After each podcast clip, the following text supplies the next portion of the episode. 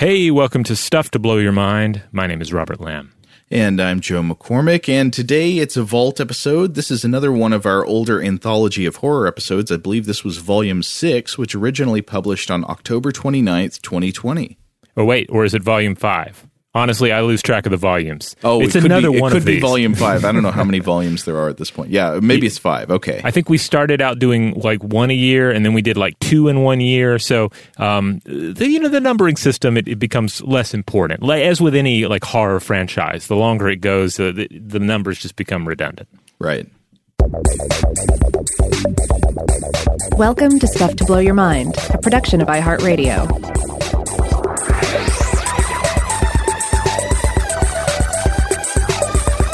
Hey, welcome to Stuff to Blow Your Mind. My name is Robert Lamb. And I'm Joe McCormick, and we're back with the second installment this year of our anthology horror series. Uh, this, I guess, is going to be the fifth anthology episode overall. Yeah, I believe so. This should be episode, uh, or yeah, volume five, however you want to look at it.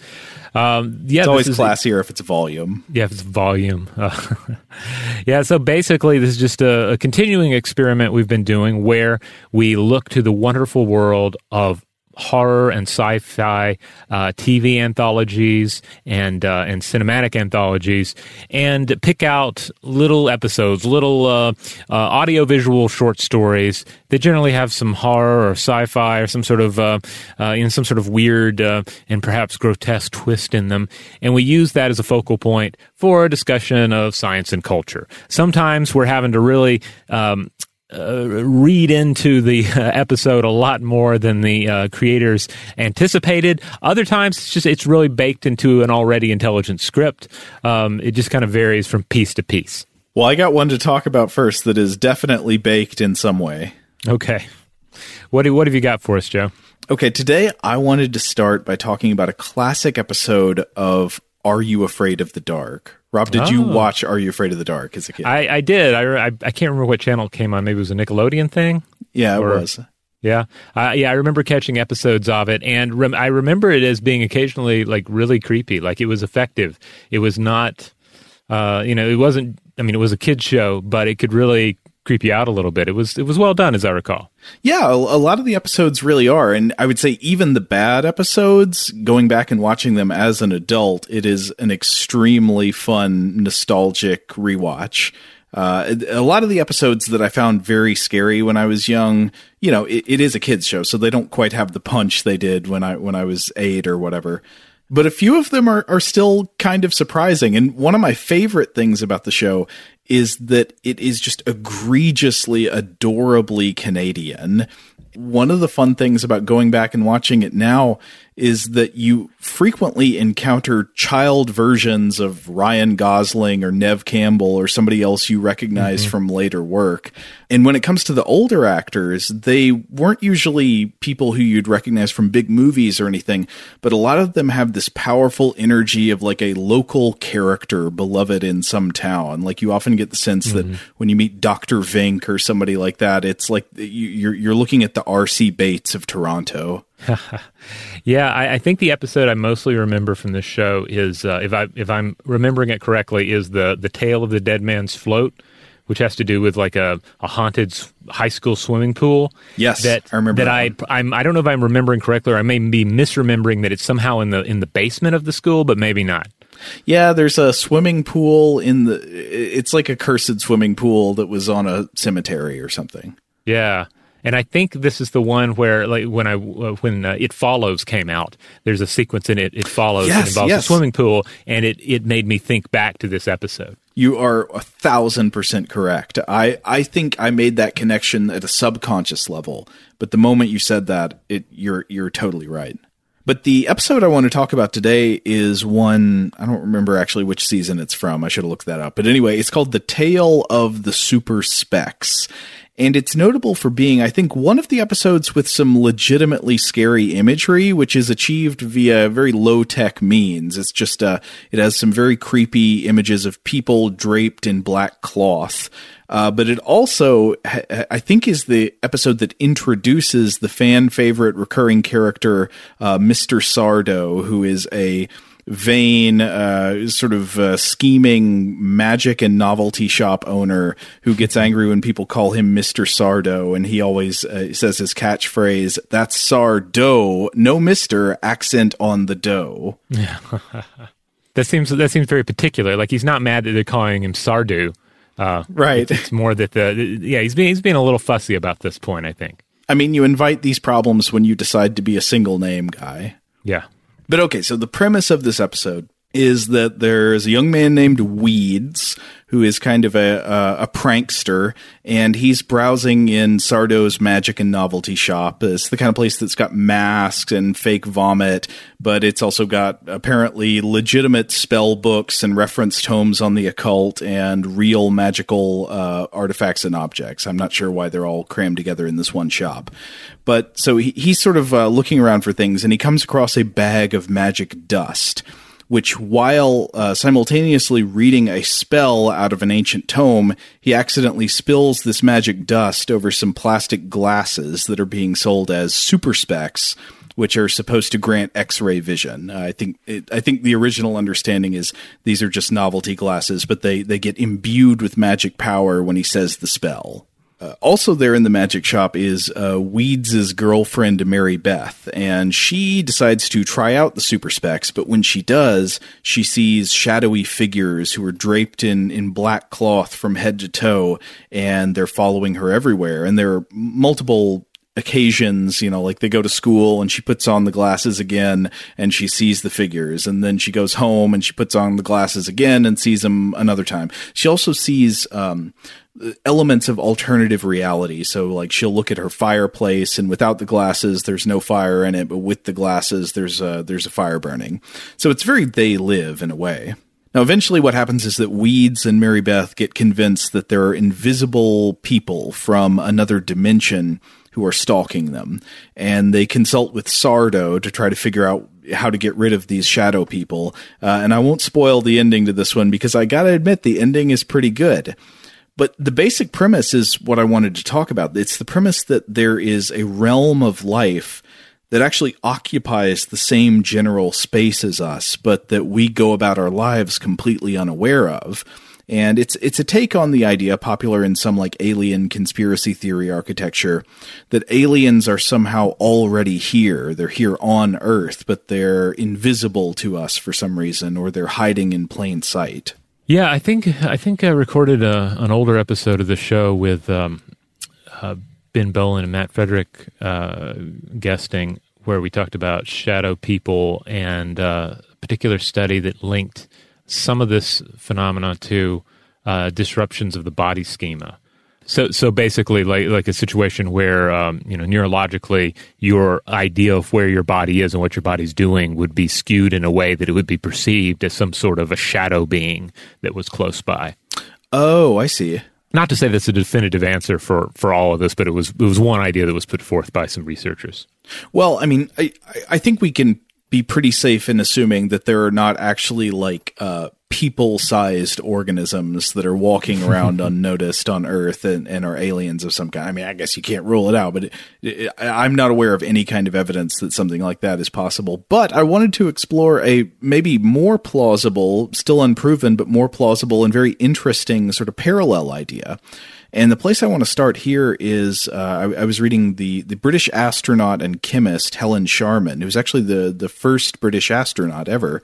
Uh, she was talking to the Observer, I think, earlier this year, and saying that uh, you know it was her opinion that just given the size of the universe, the number of planets out there, the number of opportunities for biochemistry to arise, that she's pretty convinced that there must be aliens out there somewhere in the universe.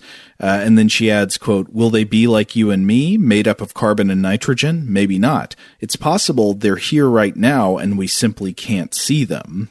Now, I want to be clear that I'm not aware of any evidence whatsoever this is actually the case, and I don't think Sharman was suggesting that we have evidence of this being true, but it does raise the very intriguing question of how would we know? If aliens, in some sense, or some kind of alternate organism, were already here, already somehow within range of our senses, well, first, is there any conceivable way that something like that could be true? And second, if it were true, would there be any way to sort of put on the super specs, any way to figure it out?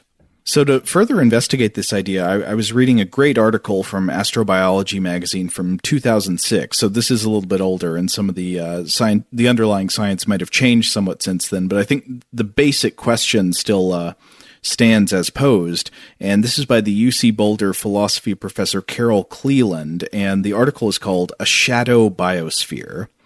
Now, by a shadow biosphere, she means a rarely considered form of alternative life. Not aliens from another planet, but aliens from Earth, an unrecognized alternative biology that may exist parallel to us invisibly here on this planet.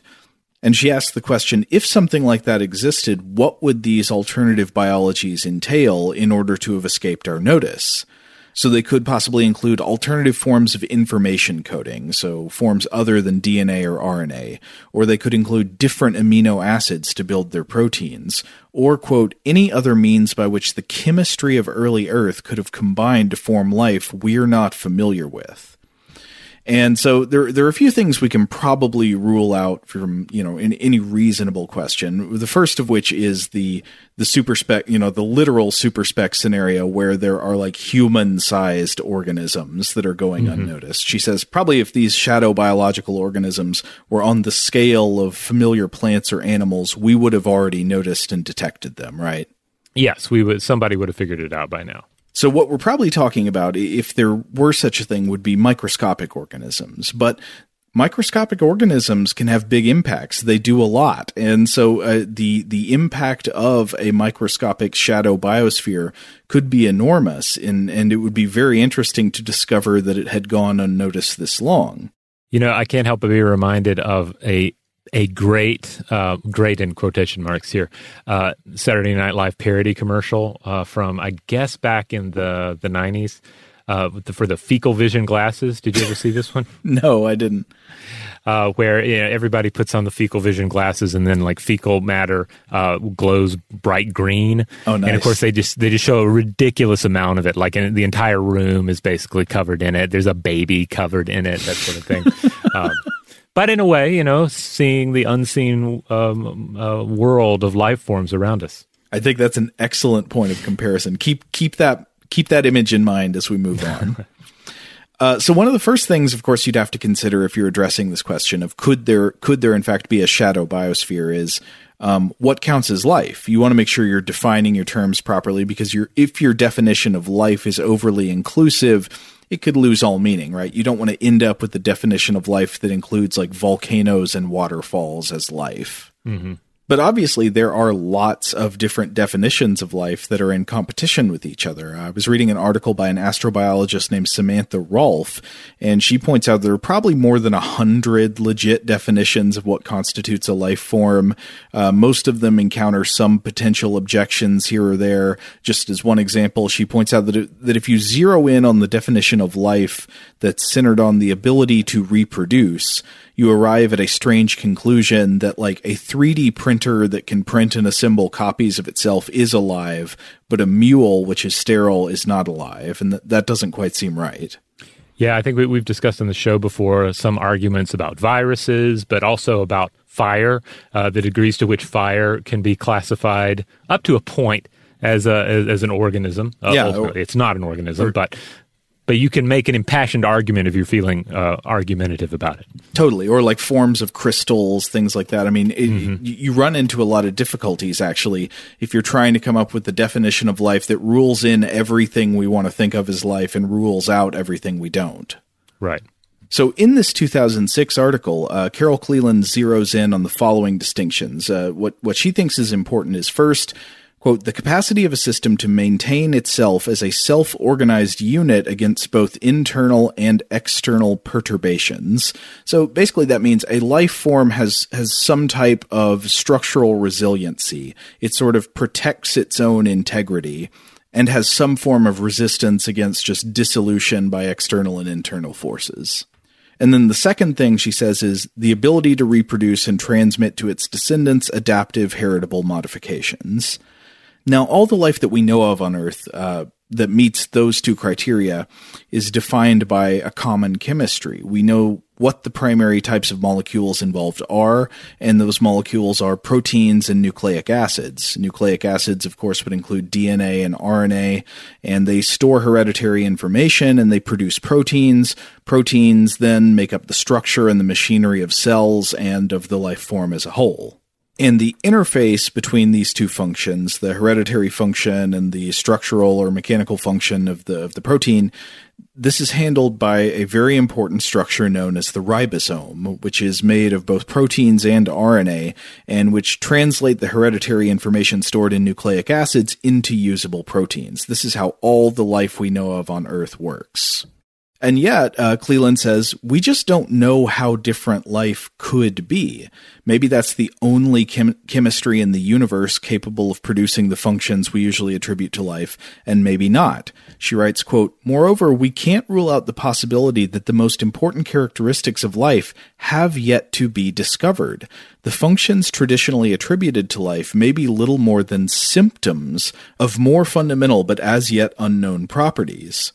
Uh, so, for example, at the time she was writing this, all life on Earth uh, built its proteins out of the same 20 amino acids, which which all of these amino acids in life forms share the same chirality. Chirality is something we talked about, I think, actually in a previous uh, horror anthology episode when we were talking about To Serve Man. Uh, oh, yes, yes, we did. Yeah, that was a re- really fun one. Uh, yeah, about like how would you uh, the, the, the dangers of constructing, say, uh, food for an alien uh, being. Exactly, and and the idea that aliens would want to eat us, we might be poisonous to them if their molecular biology is somewhat different than ours. Yeah. But just as a brief refresher, chirality or the handedness of molecules refers to like which way they're oriented in terms of like a mirror image of each other. And Earth life uses left-handed molecules, but it maybe could use right-handed molecules. Uh, abiotic processes, like processes not associated with life, are known to create all kinds of amino acids that are not found in life forms. Cleland references more than 100 known amino acids that are created by abiotic processes. So, why does life as we know it not employ more of these amino acids uh, or different chirality of amino acids? Lab experiments show that you can build proteins out of alternative amino acids and molecules with right handed chirality. Likewise, with the exception of RNA viruses, all life on Earth stores its genetic information in DNA, but it's possible DNA could use different combinations of bases and amino acids. So she's sort of asking the question in general why all these particulars? Why, why all these particularities of, of Earth life that, as far as we can tell, are totally contingent? And Cleland thinks that the best explanation is well, this is just how it happened in the conditions of the young Earth when life first arose.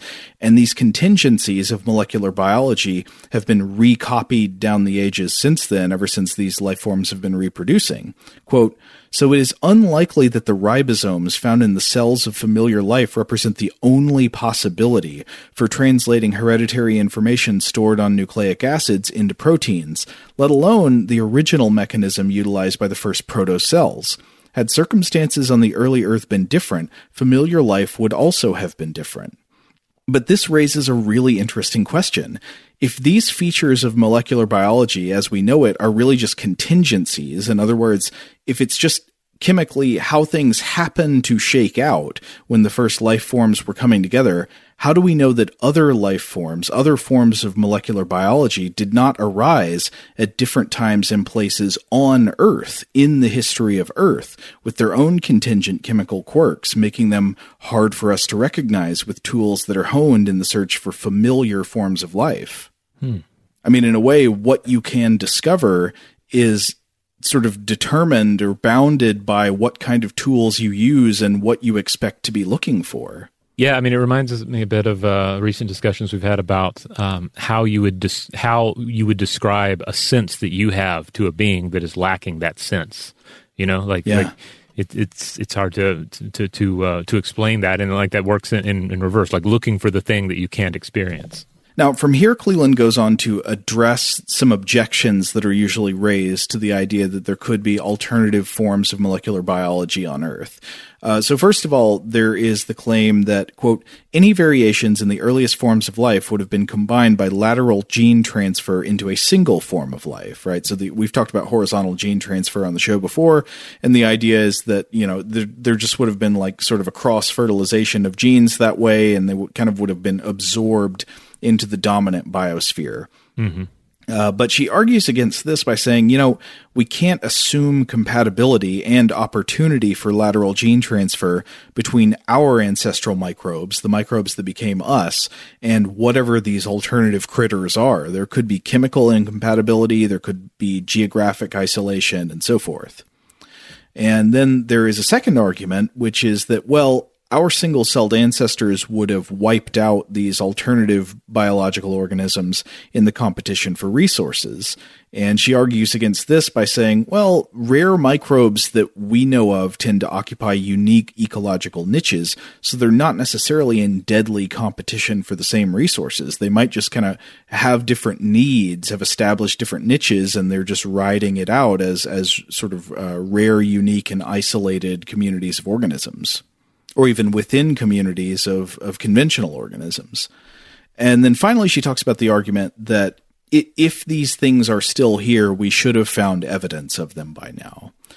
And so, against the we should have found it by now, she argues that given the tools we possessed at the time she was writing this, it was very possible to miss things like okay, you can look at microbes under a microscope, but that can only take you so far because convergent evolution means that a lot of different microbes will kind of look superficially similar in structure, like archaea kind of look like bacteria.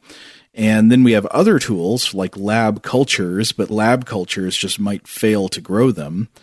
Uh, and then another option we have for detecting microbial life that's difficult to culture is known as PCR amplification. That stands for polymerase chain reaction. It's a chemical process for multiplying genetic material so that it can be detected. And uh, PCR amplification that relies on ribosomal RNA would not be able to detect a microbe that didn't have ribosomes or that had a different form of ribosomal RNA. So basically, Cleland's case here is that our best tools for looking for chemical signs of life, at least at the time she was writing, are kind of tuned to the kinds of life that we know about, and they might completely pass over a potential shadow biosphere if it existed. Now, there's another possible objection, which is that uh, wouldn't we have observed these microbes, these shadow microbes, by the effect they have on their environment?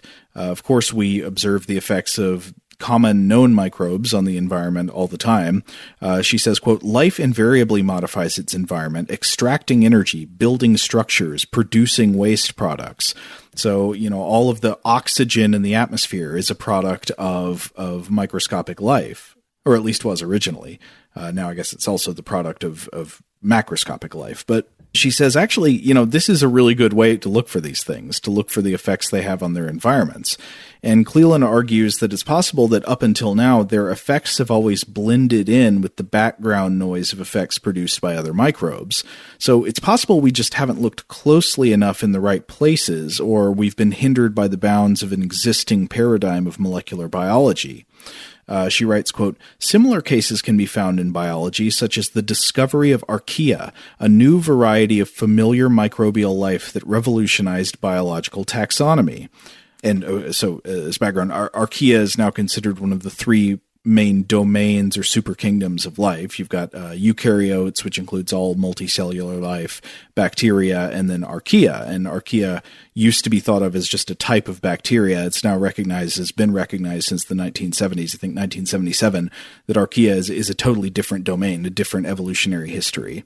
Uh, but she goes on, in hindsight, it's clear there were signs that some prokaryotes are fundamentally different from others, despite their remarkable similarities in cell morphology. But because biologists were working under the prokaryote eukaryote paradigm, which used cellular morphology as the guiding principle for understanding taxonomic relations, these signs went unrecognized. So we were just looking at the shapes of cells and thinking that would tell us everything we needed to know, and it didn't actually.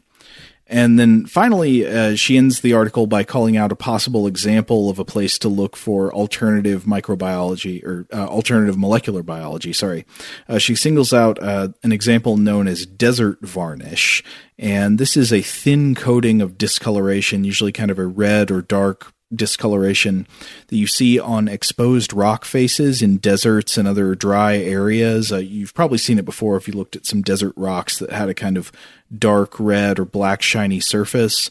And I've read that since this 2006 essay, new discoveries have made desert varnish appear to be very unlikely uh, as a result of shadow biological processes, but that doesn't mean the question has gone away. I mean, the questions about a possible shadow biosphere remain.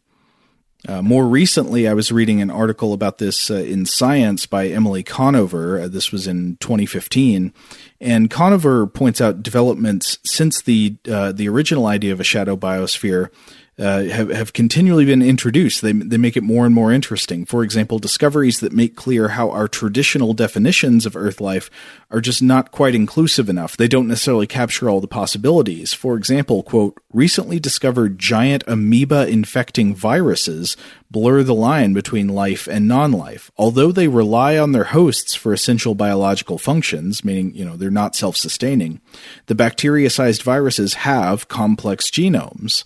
So the question would be then how are scientists currently looking for signs of possible alternative biochemistry if there's a shadow biosphere on Earth? Uh, and she quotes the planetary scientist Carolyn Porco of the Space Science Institute in Boulder, Colorado, who says, you know, a really good way to look for these things is to go back to the last point that Cleland raised in the article look for disequilibriums in nature, look for environments that are sort of out of balance or out of whack. Quote, life takes in and uses energy, altering its environment in the process. Without life, for example, our planet would not have an oxygen rich atmosphere, as chemical reactions tend to deplete oxygen. Uh, she also mentions uh, some other interesting possibilities, such as the idea that uh, this one is raised by David Lynn of Emory University, who draws attention to the idea of misfolded proteins representing a possible type of alternative life. Uh, says, quote, they show some similarities to life, namely that they can generate diversity in the different ways that they fold, can undergo chemical evolution, in which those folded proteins are selected not genetically, but chemically. And this could be a kind of precursor to some sort of, of chemical network that would be very different than what we're familiar with. Uh, and I was also reading an article, this is the one I mentioned earlier by uh, Samantha Rolfe which is about the hypothetical option of of a shadow biosphere based on silicon molecules instead of carbon molecules. And silicon, of course, is not nearly as good at uh, as as carbon at doing the kinds of things molecules need to do inside a cell. But there have been experiments that created silicon bonds in bacteria that make it seem at least possible that some kind of silicon-based life form could exist. So, in the end, I, I, want to be very clear that we don't know that there is a shadow biosphere of some kind on Earth. We don't have any strong evidence that there is, but we do know at least that if it exists, it probably consists of microorganisms if it exists at all. But some some science fiction I want to see exploring that is like uh, the idea of big sort of network effects created on the Earth by microorganisms within a shadow microbial ecosystem. You know, if memory serves me correctly, uh, it's been several years since I, I read these, but uh, Peter Watts' book uh, Starfish involves a, a plot element um, uh, that, that, entails this: uh, an ancient apocalyptic microbe called Behemoth that gets unleashed on the Earth. It's Ooh. been uh, like hiding out in the bottom of the ocean. That sounds good. Yeah, yeah, it's it's it's it's quite good. I don't know why I haven't read Starfish yet. Maybe that'll be yeah, next on my list. But you know, Peter Watts aside, what does what does Sardo have to say about this? you know, Sardo unfortunately is a charlatan, and this raises a question that is true of I think many sort of uh, I don't know, kind of fast and loose horror or, or or supernatural properties, which is that it often appears that you are able to buy real magical artifacts and serious tomes on the occult within just like crank magic shops that have fake vomit in them. Why why is that so common? I mean, I, part of it's the hunter gatherer instinct, right? the okay. idea that we could go into a junk store and find something of value. You know, like it's, it's why I will go into uh, um, a thrift store and I'll see if I can find a copy of Jerry Maguire on VHS. Oh. like it's it seems unlikely that such treasures are still available, but I'm still going to look, and occasionally I find one. But that's So- true magic, though. Yes. Sardo is also contributing to the pyramid in the desert. Yeah. I, so, I, and, but then I also think another big part of it is the kind of like small town magic shop, and, and God bless them where, where you can still find them. Uh, you know, anytime I see one, I have to I have to check it out. But uh, but shops like that too, we like the idea that they could have genuine uh, uh, occult uh, things in them because that means we have access to them. That means there is a a poss- there a possible connection between ourselves and the supernatural and the fantastic. I guess for some reason, at a gut level, I find it much more plausible to find the occult tome or the real magical artifact in a thrift shop or something than I do in the in the novelty magic shop. I don't know. Maybe that's just me. Well, you know, strange sudden deaths are always happening to uh, legitimate wizards, and then who's going to sell their stuff, and where are they going to sell their stuff? It's going to get pawned off to the local magic shop. I guess that's it. You you combine them, the thrift shop and the, they've got a secondhand element, and that can Yeah. you know, then anything can happen. Yeah, now it's probably eBay. It's most of your monkey paws are being bought on eBay these days, and then you get it, and you're like, all the fingers are still fo- are folded on this thing. I don't even get all the wishes. Here's something I want to hear from listeners. What is the creepiest, like most cursed antique or op- artifact object you've ever bought or, or, or somehow acquired? Yeah, I'd love to hear that too. All right, on that note, we're going to take a break. But when we come back, more horror anthology. All right, for our next uh, anthology selection this year, uh, I'd like to return to the crypt, uh, Tales from the Crypt. Uh, the the, uh, the the awesome HBO series uh, that uh, that was a was was an adaptation of these older pre-code uh, horror comic books, and as we've said before, just does generally does a great job of creating these at times kind of trashy uh, and nasty tales of often bad things happening to happening to bad people, bad people getting their comeuppance in some sort of grisly, twisted manner. This one that you picked for for today's episode, I watched last night, and it has a spectacular intro full of puns by the Crypt Keeper. Can we Yes. share some of these puns, or do you already have them written down? I do not have them written down, but if you if you have them just floating around your head, Oh, I recall. Let's see, what were they? So I can't do Crypt Keeper voice, but it it has something to do with uh, getting a house, uh, getting a little house on the scary, a tomb with a Yes, view. Uh, Mm-hmm. What are you afraid you can't get a mortgage? Yes. So the, the, the intro to, to the show was amazing. The Crypt Keeper segments were amazing. And then the, the episodes themselves are often, um, I mean, it, it's rare that there's not something notable about them. Either a major star or someone who would become a major star or just a great character actor is present. Oftentimes, big league directors uh, sl- you know, slummed it up for Tales from the Crypt or, or likely just had like a really good time with the, the, the, the series.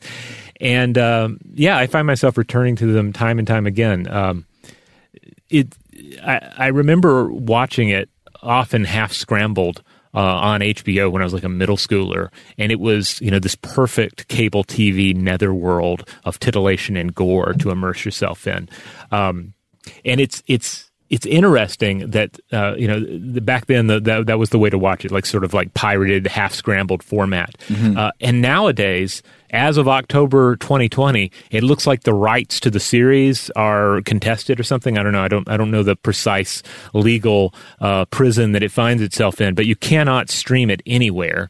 Um, you can't buy it digitally. Uh, so as of right now, the only place you can watch these episodes are like on YouTube and Daily Motion, unless you have like pre-existing digital purchases, which I have on some of the episodes, but not all of them. Well, I think what you're getting at is that it actually feels appropriate with the low quality because it's like watching it through like a scrambled cable signal. Yeah, yeah, it's actually better quality than uh, than most of the time when I was watching it uh, when I was younger. Um, but uh, yeah, I keep hoping that it'll come back because uh, you know th- th- there are still other t- tales to tell, and they could retell others and create new ones in the same vibe. I mean, clearly people have been doing that over and over again uh, across the decades. And also, uh, John uh, uh, Kassir, the, the the voice of the of the Crypt Keeper, is very much alive. Not only is he alive. But he is on Cameo. I found out. I was I was talking with my wife about a friend of ours getting cameo videos for their their spouse for their birthday, and I was like, yeah, cameo just doesn't really interest me unless it was the Crypt Keeper. Maybe if it was the Crypt Keeper, I'd be interested. And sure enough, uh, he's on there, seventy dollars a pop. Um, he holds a Crypt Keeper uh, like mask over his face when he does it, so you don't get the full puppet performance, but still you get the voice after you brought this to my attention, I was investigating and I found out you can get cameo messages from Zordon from Power Rangers. but not Z- how about uh, Sardo? Sardo on there? Oh, I didn't look for Sardo. I should have. All right, we'll have to look for Sardo later. Um, anyway, uh, like I said, a lot of these episodes of Tales from the Crypt are ghastly and grisly, and there's a lot of blood in them. Um, but this one uh, that we're going to discuss here is is a bit different. Uh, this one uh, is titled "Maniac at Large," and uh, it's uh, it's really a rather tasteful affair as far as Tales from the Crypt goes, and it's directed by John Frankenheimer, uh, famous for such films as The Manchurian Candidate, mm-hmm. and it stars Blythe Danner, uh, a veteran of stage and screen that you've prob you've almost certainly seen her in something before because she's been in everything. It also has uh, Salome Jens, who I found out was in a movie called Terror from the Year 5000, which was a, I think, a double feature, drive in double feature from the late 50s with The Brain Eaters, which is uh, one of my favorite movie posters of all time. That is a great movie poster. Yeah, I, have never seen it, but I've seen the movie poster time and time again. I think I've had it as a desktop wallpaper before.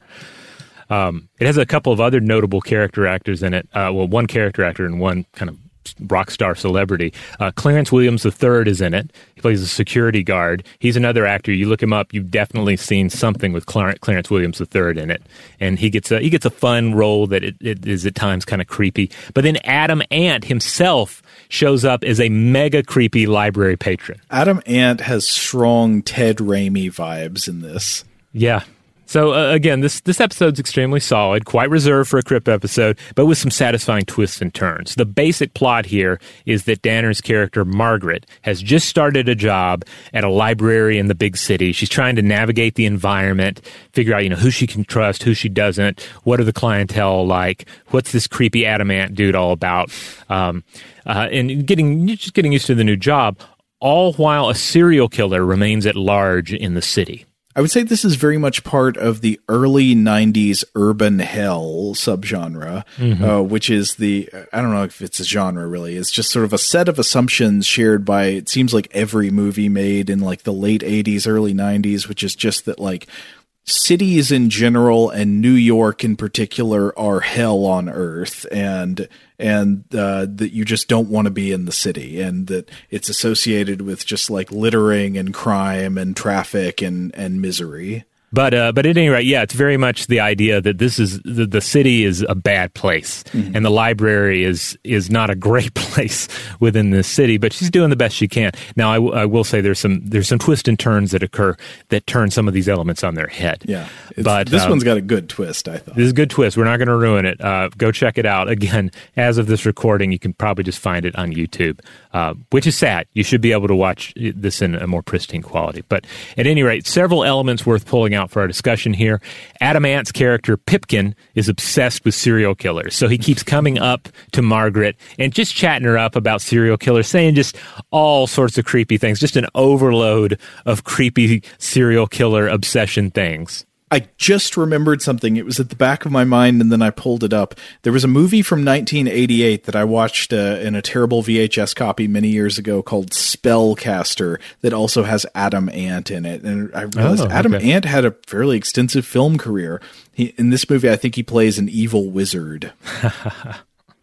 well, he's good in this, I have to say. His name is Diablo. All right, so you have Adam Ant's character, Pipkin uh, just being obsessed with serial killers and being very creepy and suspect.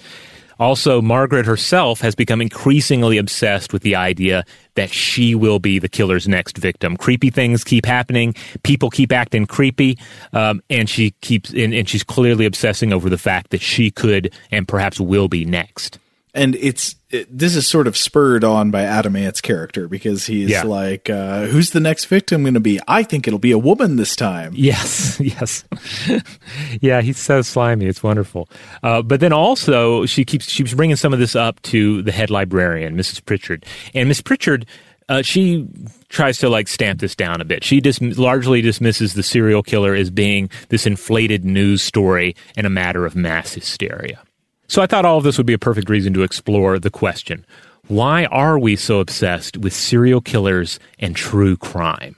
Now, you've you've probably noticed uh, this already, but murder podcasts are big business. Mm-hmm. I feel like barely a week goes by without a new announcement about some new ghoulish podcast. Uh, either it's either at least true crime, if not a serial killer uh, podcast as well. Robert, I hate to break it to you, but the the call is coming from inside the house uh, because uh, we, we we got a, a, quite a number of these within our own family here. Oh yeah, well, I mean, it's a big, it's an ever-growing family, so it en- encompasses all sorts of types of podcasts. Even sports podcasts are around. Uh, so, uh, you know, I, I, don't mean to, to be judgy on that that fact, or just judgy about true crime enthusiasm to begin with, because I can I can easily think of some great reads I've enjoyed that are about serial killers. I've mm-hmm. enjoyed some true crime content in the past, and and heck, we're talking about a great episode of Tales from the Crypt that concerns serial killers. Um, and as far as just more general true crime goes, I, like a lot of people, grew up watching unsolved mysteries and scaring, uh, you know, the, the, pants off of myself, not only about ghosts and aliens, but also about just random acts of crime and madness. I would say one of the most powerful sounds in the entire world in terms of unlocking just a host of creepy associations in my brain is the Unsolved Mysteries theme music. The yeah. moment that plays, the trap door in my brain opens and everything comes out. Now, obviously, when we're talking about true crime, there's a broad spectrum of good and bad uh, taste within, within uh, the genre, and it ranges greatly. I mean, there's the whole domain of police procedural true crime, which of course entails, say, the, the work of David Simon and others. There's also the grislier stuff that can border on just sort of creepy serial killer obsession. And then there's there's the psychologically minded stuff, you know, the the mind of a killer type approach, which I guess can be a little on the, the creepy side at times, but also can just be very well put together and formulated, and, and, and in many cases based on actual psychology and the, the actual um, uh, you know actual studies into the minds of serial killers. There's also highly journalistic stuff, as well as the kind of sort of citizen journalist and citizen investigator uh, fare that is also proven highly popular. But it really does seem at times like our, our appetite is just insatiable. And uh, and it leads us at times to wonder like what does it all mean? Where does this where is this coming from? What is the uh, the itch that it is scratching? Uh, you know and and is it uh, some sort of modern phenomenon or is it just a, an aspect of, of of the human experience? I'm interested in what creates the difference between the tolerance for uh, fictional violence versus the tolerance for true crime. Like, just personally, I like a lot of like, you know, violent, scary, fictional horror stuff, but I don't have much of an appetite for true crime. And there are people who are totally the opposite. You know, like a monster mm-hmm. movie to them would seem like gross and overwhelming and un- unpleasant, but they will just devour true crime. And obviously, there's some kind of difference at play there, but I'm not sure exactly what it is. What would uh, Roky Erickson have said about it? Didn't he have a, a, a an insightful quote about uh, different types of horror? Uh, I think you might be thinking of where he says that today's movies prey on your inner fears instead of your outer fears, and that's why I wrote the line "Don't slip in mud or you'll slip in blood." Tonight is the night of the vampire. Doesn't necessarily clarify a lot, but there there's no. some kind of obscure wisdom yeah, yeah, I, I, agree. It's worth keeping in mind as, as we move forward. Even though, again, yeah, he's, he's referring to just a, a, division within horror fiction as opposed to uh, fiction versus reality. So, I think one thing to get out of the way is that I, I, think we can we can safely dismiss the idea that this is a, a new ph- phenomenon because we've pretty much always had crime stories of one sort or the other, and our fascination with it is is to a large extent fueled by our fear of real crime. Uh, but if you look back to a lot of of myths, uh, you know you, you find something interesting. You know these are stories of people who commit crimes often. Now they're committing crimes against the gods uh, or some sort of um, you know um, celestial or infernal order in the world. Uh, but then, likewise, what are modern laws and social norms but modern gods of a sort? I think a lot of anthropologists of religion would probably argue that what the gods were was some kind of embodiment of laws or norms. Yeah, yeah. And uh, I've also seen it uh, it argued that if you want something more in line with a pure crime story, uh, you can look to the um, the, the, Arabic uh, 1001 Nights tales and that tradition uh, to provide some great examples of, of what is essentially early crime fiction, uh, the exploits of criminals, the, uh, the comeuppance of criminals, etc. So, on one hand, perhaps we're just exaggerating uh, to try and make anything out of modern true crime interest as if it's something new. But th- there is a lot of, of interesting insight out there into like what it means. Where, where does this interest in crime fiction uh, and, and, and, and, true crime come from? And uh, one particular um, uh, expert that I was I heard an NPR story. Uh, uh, uh, featuring. This is from 2009, and uh, they were talking with clinical and corporate psychologist Michael Mantell. Um, and uh, they pointed out that there are several key elements involved in our enjoyment of true crime. Uh, first of all, there's the not me element combined with uh, psychological voyeurism. So it's it, you're not watching a crime or you know a murder or what have you that is affecting you. You're watching uh, something that affects somebody else, and we are engaging in a certain amount of psychological voyeurism in that case. On top of that, there's a catharsis in identifying with the victim. Uh, and this is, uh, and we have like rehearsed anxiety in these cases over terrible occurrences. So it's almost like um, uh, via our, our, our empathy, we're able to simulate these horrible things without them actually happening to us. Mm-hmm. Now, the other, the flip side of that, of course, is that you can also engage in compassion and empathy with the perpetrator, not necessarily to the level of saying like, "Oh man, I wish I was, I wish I was like Charlie," but but more like, you know, what if I was like Charlie? You know, I think I think that's all, that's key to a lot of our psychological fascination with serial murders, for, for instance, is that we know that okay, this individual, this th- their brain is not exactly like our brain, but but a lot of things are the same, and therefore it's tempting to analyze that those comparisons and think, you know, what if I, you know, was just a few degrees to the left or a few degrees to the right? Could I find myself in this kind of mindset? Could I find myself uh, having committed acts like this? Not only as far as nature goes, but also as far as nurture goes as well. You know, if my life conditions had been a little different, would I be, uh, you know, the figure uh, on the television right now? Would I be the subject of this podcast episode? Yeah, I'd say a variation on that is that people might sometimes just want to feel like they're getting a better idea of what to look out for in other people. Yes uh, because you know it, it's a, it's a cliche at this point that somebody commits a horrible act, does a mass murder, or turns out to be a serial killer or something, and you know the the news camera interviews their their neighbor, and it's like, oh, he seemed like a really nice guy. I wouldn't have known it, and you know sometimes that is the case people want to be able to think like I, I could figure out I could figure out who was the the sicko I could figure out who was the bad guy. And maybe there's a sort of feeling at least at a subconscious level that by consuming a lot of true crime you could somehow you, you can discern a pattern. You can figure out oh okay here's how I could sniff out the Jeffrey Dahmer Yes, yeah, absolutely, and uh, I want to come back to, to some of that in a minute, but but it's also worth keeping in mind uh, all of this in considering the essential. Essentially, there are two types of crime stories, right? There's the case closed crime story, uh, and then there's also uh, the the open case. So on one hand, we love a good, uh, you know, structurally complete tale. We love a story in which the bad guy is apprehended, the right bad guy is apprehended, mm-hmm. and, uh, and and the case is closed. And you see a lot of that in um, in true crime. You know, people, especially if it's uh, you know very. Oh, you know, a lot of the police procedural stuff, for example, is about that. Like, how did they catch the baddies? What I remember the the series, the New Detectives. Mm-hmm. What kind of really cool technology are they using to catch the baddies?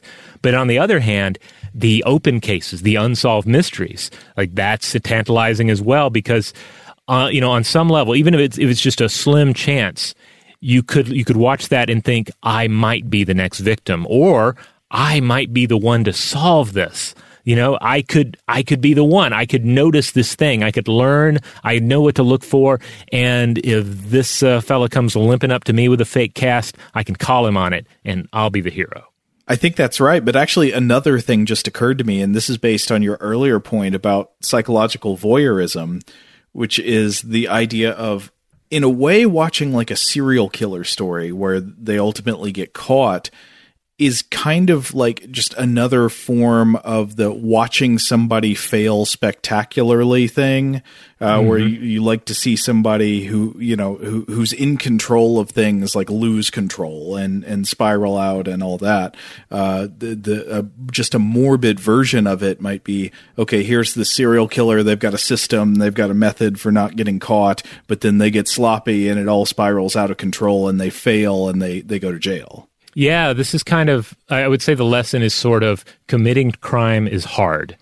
and it, it can be a weird positive experience to, to encounter that because it can make you feel comfortable in the fact that like, oh, well, you know, if, if you commit a crime, you're probably going to get caught. It can give you at times even an inflated sense of, um, of, of the competency of, um, of police investigations. Mm. Um, on the other hand, it can be kind of like a, uh, like, whew, I, I, guess I'm not going to commit crime because it looks really hard. You know, if it were easy, I guess I'd give it a shot, but I'd probably get caught, so I better not.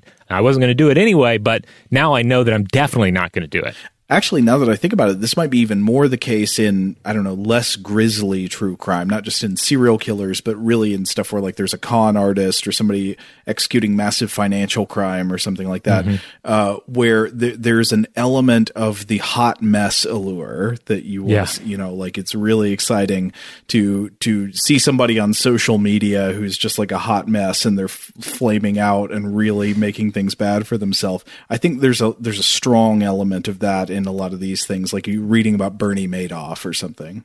Yeah, yeah, and and again, it's also yeah, it's it's about bad people getting their comeuppance, right? All right, time for a quick break. We'll be right back with more. And we're back. Now, one thing that uh, when when Mantell was asked in this NPR piece uh, about uh, about about d- different uh, gender demographics in the consumption of uh, of true crime. Now, Mantell said that that he didn't see any kind of um, you know notable demographic differences. Uh, and he sus- he suspected that there was still likely there are still likely differences in the sort of crime stories that interested different demographics. However, I think most of you listening out there, you've probably heard quite the opposite. And I know that I've heard this multiple times in meetings about podcast uh, listener demographics that uh, the true crime audience skews female. And I have to be honest, I, I don't think I was really aware of this until it started coming up in podcast meetings. I just, you know, I, maybe I can look back and find some sort of uh, some memories and be like, oh, well, that kind of lines up with this alleged uh, statistic. But uh, I, I don't think I had really thought about it before then. I don't know if there's any evidence to that gender divide or not. I assume you'll tell me in a minute. But uh, but one thing I would suspect is even if there is, it probably depends on what you define as crime. Yeah, yeah. Um, and, and, I'm not sure there is a true definitive answer on that. Like I say, the podcast number crunchers seem pretty sure about it. They're certainly willing to, you know, to invest uh, money behind the idea. But uh, one paper I did look at was one titled Captured by True Crime Why Are Women Drawn to Tales of Rape, Murder, and Serial Killers by Amanda M. Vickery and R. Chris Fraley, published in 2010 by Social, Psychological, and Personality Science. So, exploring this reported demographic divide here, the authors looked at Amazon book reviews and found that men seemed more likely to review war books and women were more likely to review crime books. Uh, they had research subjects then read crime fiction uh, synopses and report, and they found that women were more drawn to the psychological content of true crime, and, and they were more likely to read true crime books if the victim was female. Okay, so that's not a perfect measure of actual reading habits in the no. wild, but that is, but it's a, at least an interesting datum to begin with. Right. Yeah. If you're going to start somewhere, again, yeah, it's not the most robust um, study. I don't think they're putting it up uh, as that, uh, but uh, it's a good place to start. So, um, Vickery's take is ultimately is that it all comes down to survival kind of touching on what we were discussing earlier. True crime tends to revolve in some way around the challenges of surviving a crime. It's either just an, an, an obvious survival story or it's a tale from which one might draw survival ideas. What did the doomed character do that um, that doomed them? You know, what can I do differently to avoid said doom?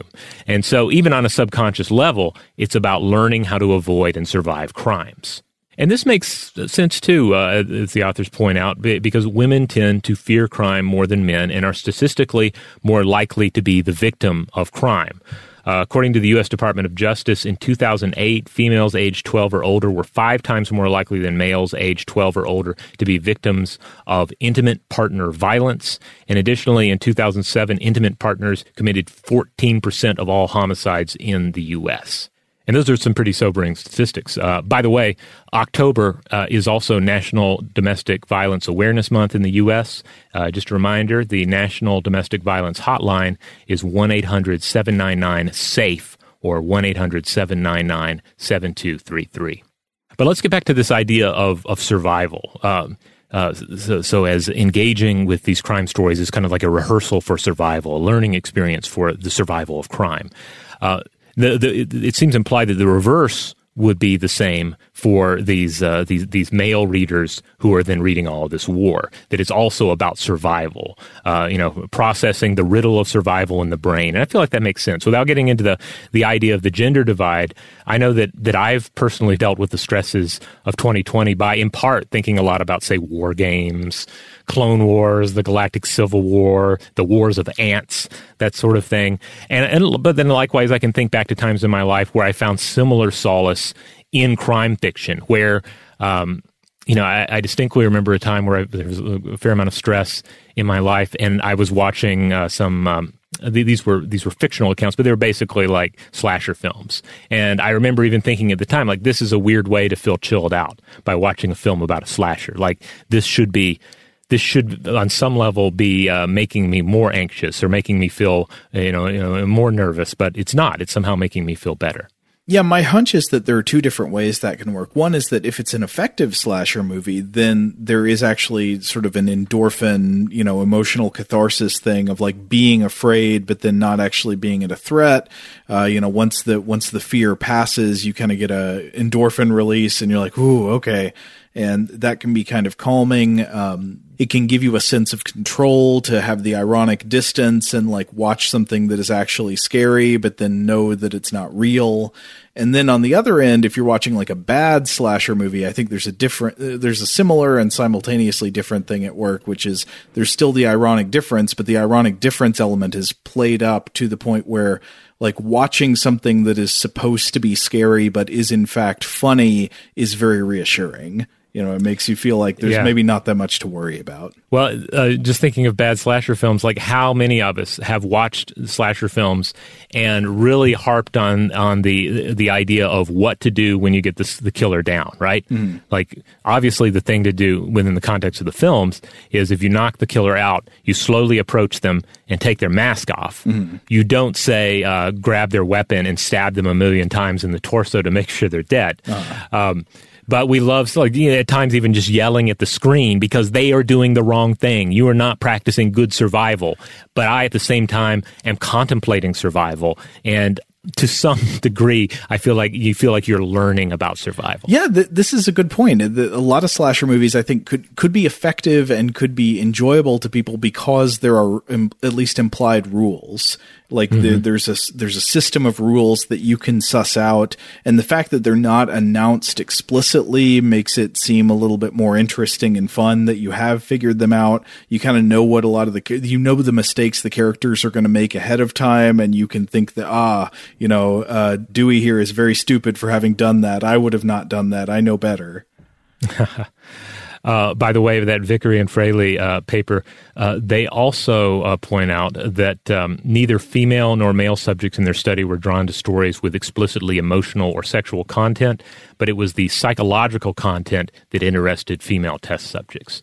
Um, so I, I, get, I suppose the idea there is it's coming down to um, uh, again survival, but uh, but on a psychological level. Like, how do you tell which character is the creepy killer. Kind of coming back to our Tales from the Crypt episode. Like, is it is it Adam Ant? Is it his character? Mm-hmm. He sure is acting creepy. Uh, am, am, I able to psychologically analyze him in a way where I can guess uh, that he's the killer, or is it Clarence Williams III? Or is it Salome Jens? Yeah, I mean, it's it's one of those episodes where all possibilities are on the table. Now, a couple a couple other just short references to to uh, uh, some write ups that I found um, insightful in all of this. as Sarah Watts points out in her Forbes coverage um, um, of the, the, aforementioned study, all of this lines up with psycho- psychologist Dr. John Mayer's view that purposely ex- purposely exposing oneself to violence in these um, uh, the, these forms can serve as an inoculation against fear. Mm-hmm. Uh, but we also have to consider individual differences in all of this. So some of us are drawn uh, into uh, in, into uh, say true crime or horror movies because of thrill-seeking personalities, but it could be more about interest in, in the taboo or interest in dark subject matter. Uh, so it's it's ultimately very difficult to create like a, a one-size-fits-all rule for why people like true crime or horror or whatever the uh, the particular piece of media may be. You know, it's funny. I feel like I still haven't, even in this discussion, figured out the answer to that question I was asking about true crime versus fictional horror. Like bo- mm-hmm. both deal with violence and fear and threats, uh, but people have extremely different reactions to them. Uh, I noticed that usually, like horror movies are fun. They make me feel good. And true crime just kind of usually makes me feel bad. But there are people for whom it's entirely the reverse. And I'm still not sure why. Yeah. Um, and, and then I don't know, sometimes it's about how it's presented, right? Like I instantly think to how both, uh, the Texas Chainsaw Massacre and Fargo both have the introductions at the beginning to try and cast them as legitimate occurrences. Mm-hmm. You know, this really happened, even though both are, are, are pure fiction.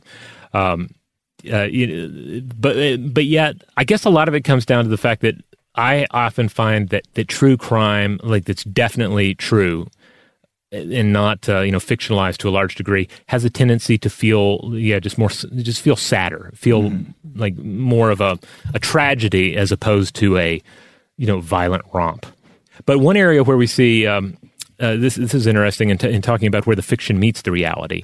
Um, I was reading uh, from a book titled "Blood Obsession: Vampire, Serial Murder, and the Popular Imagination" by Jorgo Waltje, uh, assistant professor of modern languages and director of the Language Resource Center in, uh, at Ohio University in Athens. Um, in this uh, book, one of the many points that they're making is that they, they draw this connection between serial murderers, uh, certainly in the modern sense, and the vampire myths of old. Uh, seeing the the the modern serial murder as the vampire myth uh, in real life. So uh, you could you could argue that the the, the modern serial murderer. Um, either in their their stark reality or their sort of presumed reality, you know, their slightly fictionalized, uh, you know, view of there being one around every corner. That we're still dealing with a, a, solitary humanoid hunter of other human beings that we can obsess over. And the vampire is kind of the, the purely supernatural reflection of that same idea. And I think part of this comes back to what you said earlier about rules. We like that there are rules. And in both vampire fiction and it's certainly serial killer fiction, and to a certain extent, true crime is often about the rules that they abide by anyway, I think I think the distinction is not not only um, you know fascinating, but also it's worth keeping in mind, especially during Halloween. So you can't you can't really go all in on Halloween and vampires and all, and say that you don't get true crime fascination because I think ultimately there's a lot of crossover between the two.